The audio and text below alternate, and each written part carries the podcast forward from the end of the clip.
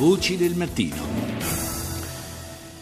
Do il buongiorno a Cristina Giuliano in collegamento da Mosca, corrispondente per l'agenzia Asca News. Buongiorno. Buongiorno a voi. Parliamo della situazione in Ucraina, in, eh, in, qualche modo c'è un legame con eh, le celebrazioni per il settantesimo anniversario della liberazione di Auschwitz, eh, perché sappiamo che stata, ci sono state polemiche per il mancato invito di Putin a partecipare a queste celebrazioni e sono proprio i rapporti tra Russia e il resto d'Europa, il resto dell'Occidente a essere messi a durissima prova dalla, dalla crisi in Ucraina. In questi ultimi giorni stati, c'è stata una, una nuova escalation eh, dei combattimenti e sembra difficile in questo momento ipotizzare una soluzione diplomatica.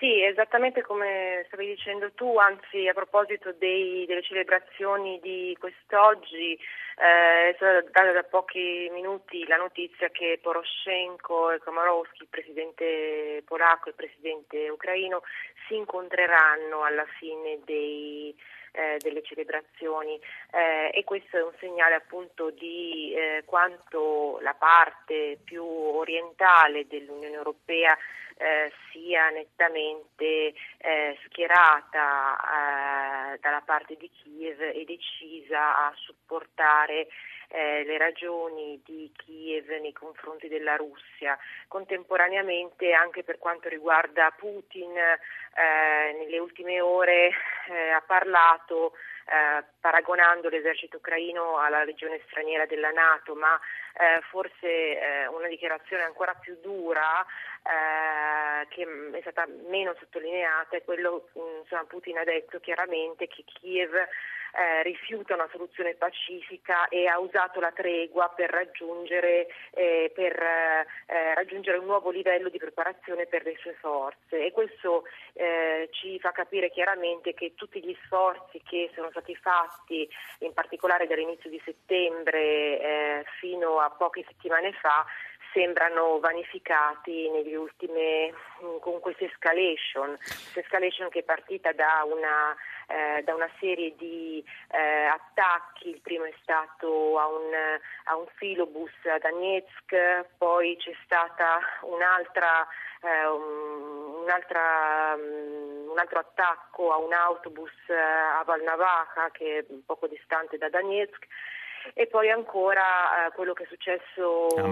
alla fine della scorsa settimana, esatto, eh, e si tratta di eh, diverse decine di morti e tutto questo avviene in Europa e quindi desta grande preoccupazione. Oh, peraltro in questo, in, questo, in questo, clima veramente le, che, quel vertice che avrebbe dovuto essere eh, tenuto a, ad Astana tra i leader europei e in particolare dovevano esserci Hollande, la Merkel, Putin, il presidente ucraino Poroshenko, insomma non mi sembra che ci sia margine per, per un utile vertice di leader.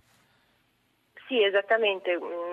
Prima della fine del, dello scorso anno tutti, molti speravano in questo vertice, c'erano veramente grandi speranze, eh, poi piano piano appunto già quando si è vanificata la data e poi successivamente quello che, che appunto sta succedendo in queste ultime, ultime ore, eh, veramente certo all'inizio non è che sembrasse una luna di miele, però almeno eh, c'erano delle, delle, speranze. E contemporaneamente proprio in, in queste ore è partito un altro convoglio di quelli che da Mosca vengono definiti aiuti umanitari eh, dalla Russia all'est dell'Ucraina. Eh, è vero comunque che nell'est dell'Ucraina la situazione umanitaria è,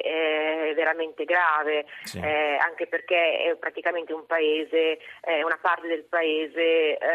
sotto pressione ormai eh, da mh, ormai non si parla più quasi di mesi, mm, sta diventando insomma, un conflitto che dura eh, veramente tanto nel tempo. Con ricadute eh, sul piano economico da entrambe le parti, perché le sanzioni sappiamo che stanno danneggiando pesantemente l'economia russa, ma stanno creando in maniera parallela anche diversi problemi alle altre economie europee. Io ringrazio Cristina Giuliano, corrispondente per l'agenzia Asca News da Mosca.